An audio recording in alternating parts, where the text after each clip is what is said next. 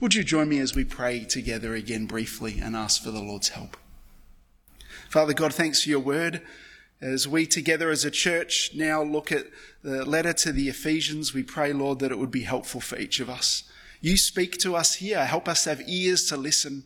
Change our hearts and our minds and our lives by what we read. Empower me to preach it faithfully, clearly, lovingly, helpfully. And Lord, we pray that you might Help us all to be attentive, old and young, for the glory and praise of your name. Amen. Please keep your Bibles open at Ephesians chapter 1 as we look at that now. Stuart was broken and his world was broken, and he was sure that there was no way he could put it back together again. He'd graduated from university with honours, was heading to the top of his field and firm, when he began to have troubling symptoms and worsening fatigue. Soon he struggled to get even out of bed. Uh, he was embarrassed that he just couldn't cope with life.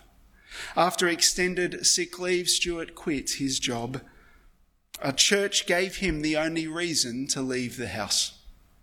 Soon the discouragement and the anxiety made it too hard to concentrate. He stopped going to church, going to small group, and answering people's calls. In his despondency, he found it nearly impossible to say anything positive to himself. I don't know what you're facing at the moment. Maybe you're finding things difficult too. Maybe God doesn't seem to be answering your prayers about your relationship or your work situation or your health, and you still struggle. Maybe, like Stuart, you've started to ask, how could a loving God let this happen? Where were all God's promises? Why doesn't He answer my prayers? Why is everyone else blessed when I get cursed? Why doesn't God use His power to help me? Stuart quit believing that God is good. Maybe you too know what it's like to find things difficult, to be discouraged, and to doubt God's goodness. So I pray that God's word will help you uh, to want to or to remember all the blessings that you have in Christ and be able to praise God for them. The Apostle Paul writes this letter to the Christians, the church in Ephesus, which is in modern day Turkey. He writes from imprisonment in about AD 60. About six years earlier, Acts chapter 19 tells us that he'd spent over two years there preaching the gospel. And now he writes this letter to teach and to encourage them in their following Jesus. And I pray that it will teach and encourage us all in our following Jesus over the coming months. I'm not going to have time to cover everything in verses 1 to 14, but we're going to look at the blessings mentioned under four headings past, present, planned, and the purpose. So four P's. Uh, let's look at verse 3. The God and Father of our Lord Jesus Christ has blessed us in the heavenly realms with every spiritual blessing in Christ. A blessing speaks, speaks of giving favour, benefits, good things to certain people. Uh, these blessings are in their heavenly realms. The heavenly places, they speak of what is spiritually true. Do you notice that it says that we have been blessed with every spiritual blessing? And so every spiritual blessing is already ours. Not that we can see it, not that we can feel it, or that we've really, not that we've even come to experience them all fully yet. Still, every good thing that we receive as Christians comes through God's saving work in Christ, and it comes because we are in Him. The phrase in Christ or in Him, it occurs 12 times in 14 verses. It's the key to understanding the passage. Being in Christ is where we have every spiritual blessing. Everything in the Christian life from, from beginning to end is received in Christ. So if you don't have Christ, you don't have every spiritual blessing. In verse 1, Paul's writing to the faithful in Christ Jesus. that they are believers in Jesus Christ, people who trust in him. But even more so, it's saying that they've been brought into fellowship with him, into relationship with Jesus, relationship with him. And so what it also means is that we're in, incorporated into Christ, into Jesus, like this wall behind me is part of this building, the church building here. Or it's like you're a finger, a, a finger that's part of the body, joined to the head, Jesus Christ. This union with Christ, this being in Christ, it occurs through faith in Him and by the Holy Spirit. Paul then outlines some of the blessings that we have in Jesus Christ. Our first P is the past blessings. Verse 4 says, We were chosen before the creation or foundation of the world in Christ.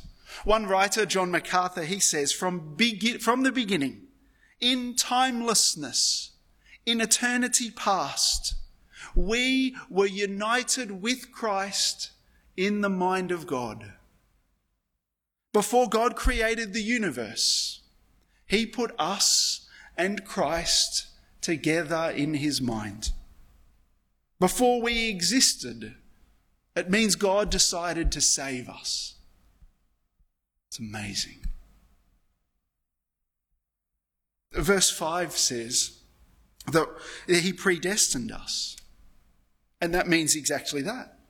God predetermined and decided beforehand who he would save. Not because you or I are better than so and so. It's not because of who we are or what we've done.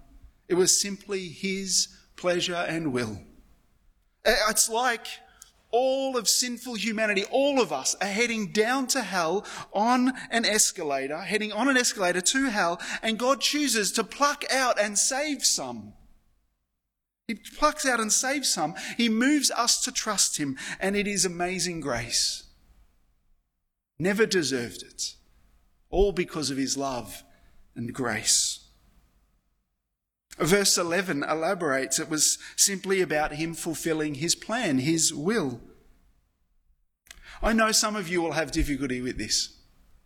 And I ask you to please get in touch to, uh, and we can talk about this. But Please see here in this passage the doctrine of election that God chooses some. It's, it's meant to blow us away, make us feel blessed. It's meant to make us praise Him because God has given us a salvation that we've never deserved and we could never achieve.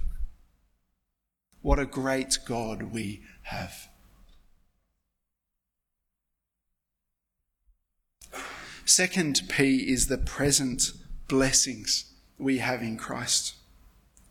Verse 5 We were predestined for adoption to sonship through Jesus. So, being predestined, God's worked in our hearts to enable us to repent and believe the gospel. And when we do that, one blessing we receive now is adoption. Adoption as sons, the passage says. Now, just as male believers are part of the bride of Christ, so too female believers are adopted as sons, counted as sons. Roman adoption at that time in the first century was for the sole purpose of obtaining an heir. And apparently, nine Caesars were adopted sons. And being adopted as a child of God and an heir of God's promises, it is a present blessing. Verse 7, we see a further present blessing. In Christ, we have redemption, and it's through Christ's own blood. Kids, kids, listen for a moment, please. If a friend of you, friend of yours, gives you a gift card to a fun place like Time Zone, you can take and redeem that card and buy or purchase stuff there. But Jesus doesn't just purchase us for God with a card or a few dollars, it's with his life. He, he redeems us with the ransom of his life. And he doesn't just give us fun for an hour, he, he gives us freedom forever. He frees us from sin and judgment and death by dying for us. That is a blessing. And in, in, in being freed, we're also forgiven. Forgiveness is another blessing we have now. Our sin, through trusting in Jesus, will not now and not ever be counted against us. And so Jesus has freed us from the chains, the shackles that bound us to sin and to Satan and to death. Jesus has freed you and won forgiveness for you if your trust is in him. Have you trusted in Jesus to experience these blessings? And when we think about blessings, I don't mean the, the wealth that we can lose or the health that won't last or the happiness that's soon gone or the loved ones who can let us down. What, what Jesus gives us is spiritual blessings that we will never lose. And why has God done this? Verse 7 tells us it's because of the riches of His grace. Remember, grace is getting something great that we never deserved. Grace is being given a free gift, a wonderful gift that's free. Like in verse 9, we're saved according to His good pleasure. It's according to His kind plans. And, and God has lavished His grace on us. Uh, my in-laws are lovers of cream. So when eating a dessert, uh, you'll need a large bowl of cream to go with it. Give them a pavlova and they'll want to cover it, lavish it with cream. For me, if you serve me a sticky date pudding, I will want to lavish it with butterscotch sauce. God lavishes us with his grace, saving us when we were sinners. How great is that? How great is that? Take a moment to think about that.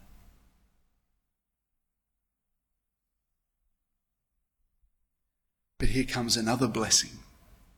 When we hear the word of truth, verse 13, the gospel, and when we believe it, what happens? We're not only adopted and forgiven and redeemed, we are sealed or marked with a seal, the promised Holy Spirit.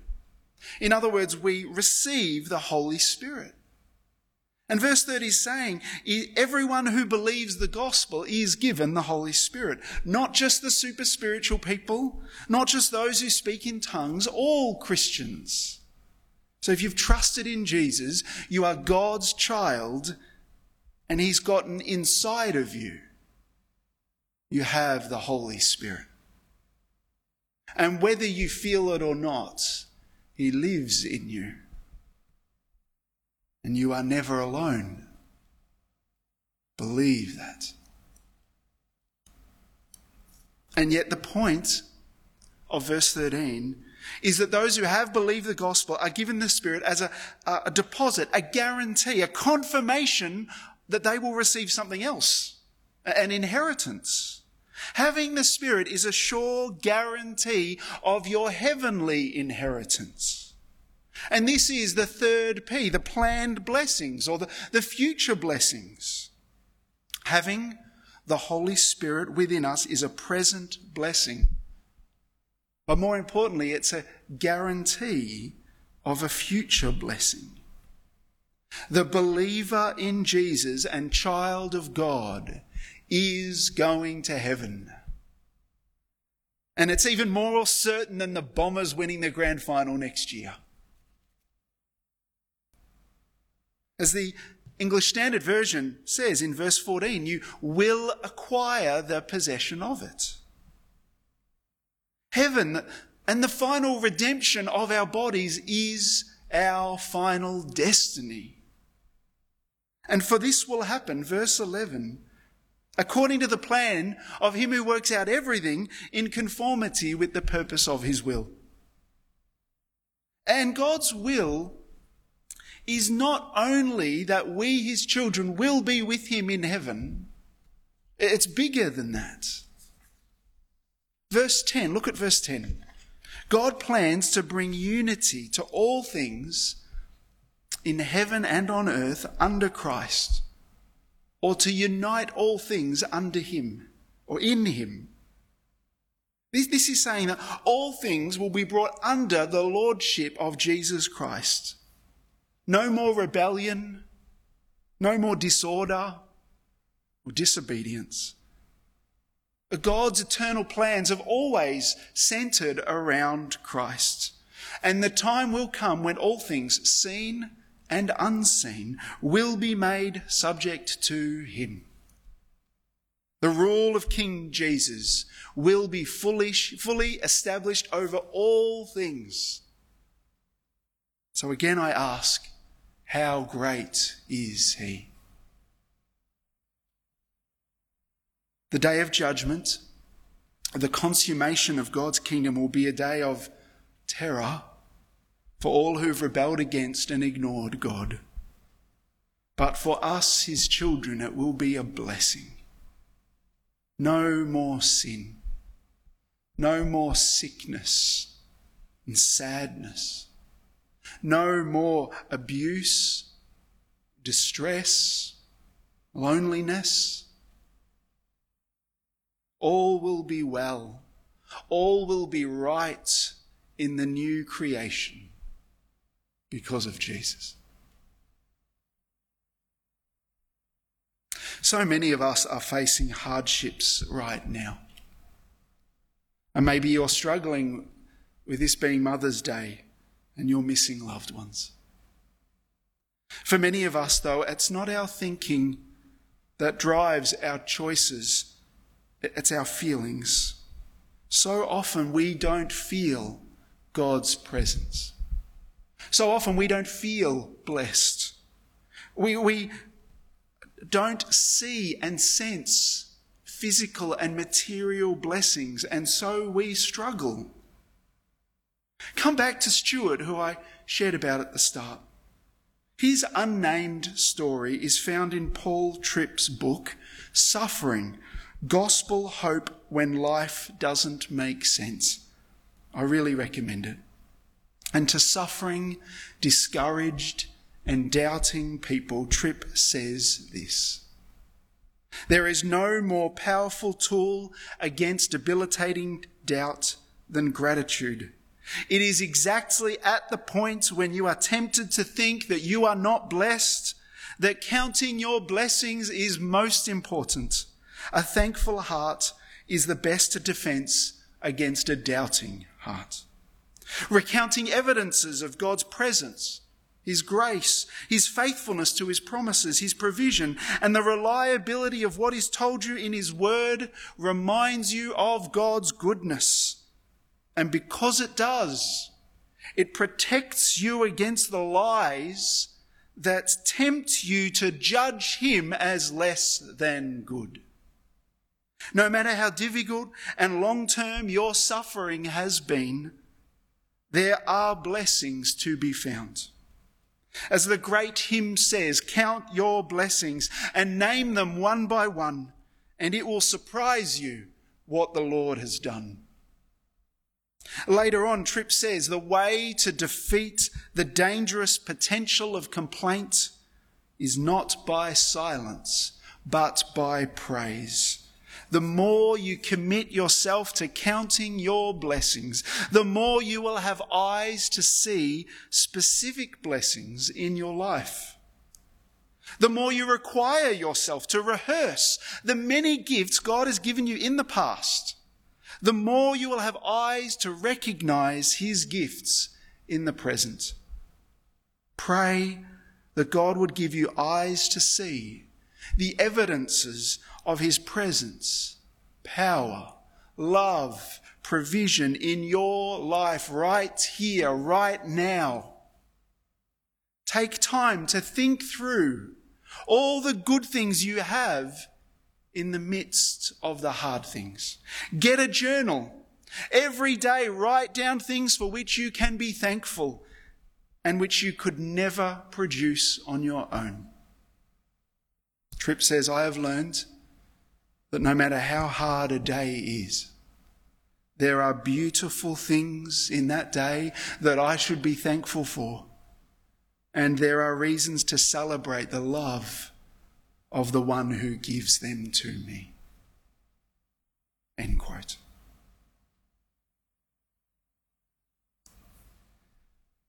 Coming back to the passage. In verses 3 to 14, the verses 3 to 14 in the original Greek are one long sentence. Paul must be good at holding his breath. Really, verses 3 to 14 are an outburst of adoration. One writer compares it to a snowball tumbling down a hill, picking up volume as it descends, or a long winded racehorse careering on at full speed. It's a rich and inspiring passage of praise to God, isn't it? And so, coming to our final P, the purpose. Why have we been blessed? For what purpose? Look firstly at verse 4. He chose us in Christ before creation to be holy and blameless in His sight. God chose us and saved us to be holy. Like the Ephesians in verse 1, if you've trusted in Jesus, you too are a saint a holy one, because you're being brought near to God and set apart for Him. But we've been set apart to live for Him. And so when we make godly choices, when we say yes to serving others and no to selfishness and sin, when we love like He loves, we display holiness and God is glorified. And studying this book together will help us do that. But there's more. Look at how the section started in verse 3. Praise be to the God and Father of our Lord Jesus Christ. We've been chosen, redeemed, forgiven, adopted through Jesus. And in verse 6, it is to the praise of his glorious grace. And look at verse 12, for the praise of his glory. Verse 14, to the praise of his glory. And so all that I've said, all that Paul has said, all the blessings you and I have received and ever will are for God's glory, for the praise of his glory. God, God's will is to bless us for his glory.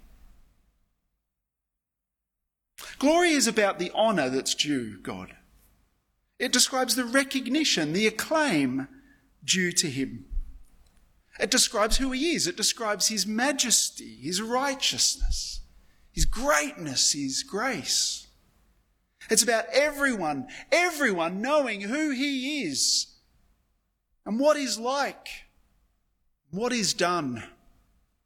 And God gets the glory when we praise him for his greatness and his grace and all the blessings He's lavished on us.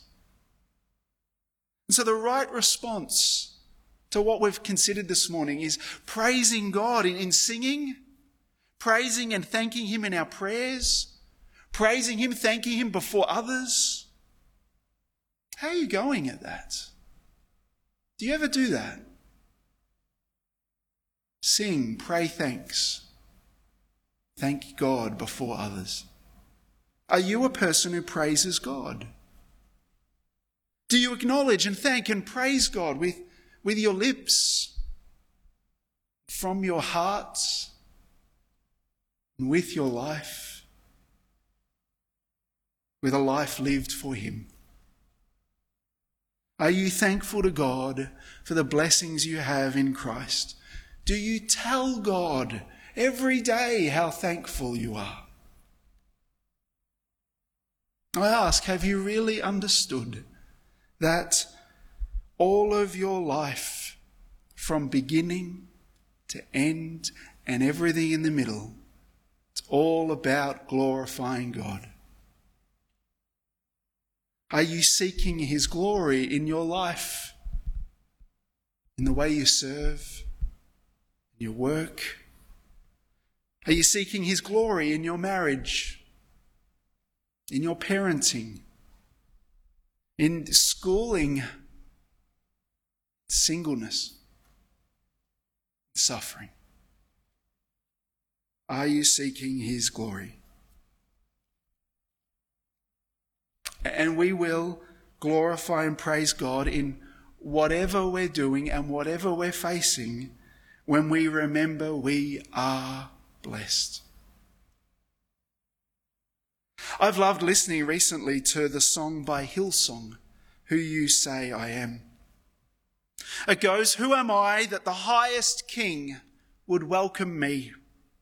I was lost, lost, but he brought me in. Oh, his love for me. Who the Son sets free, oh, is free indeed. I'm a child of God. Yes, I am. Free at last is ransomed me. His grace runs deep. While I was a slave to sin, Jesus died for me. Yes, he died for me. In my Father's house, there's a place for me. I'm a child of God. Yes, I am. I'm chosen, not forsaken. I am who you say I am. You are for me, not against me. I am who you say I am. From Ephesians chapter 1 if we've trusted in Christ, then who am I? I'm chosen, forgiven, set free. I'm an adopted child of God who has the Holy Spirit and is destined for heaven, all because I am in Christ. And praise God for it. Praise God in your words. Praise God in your life.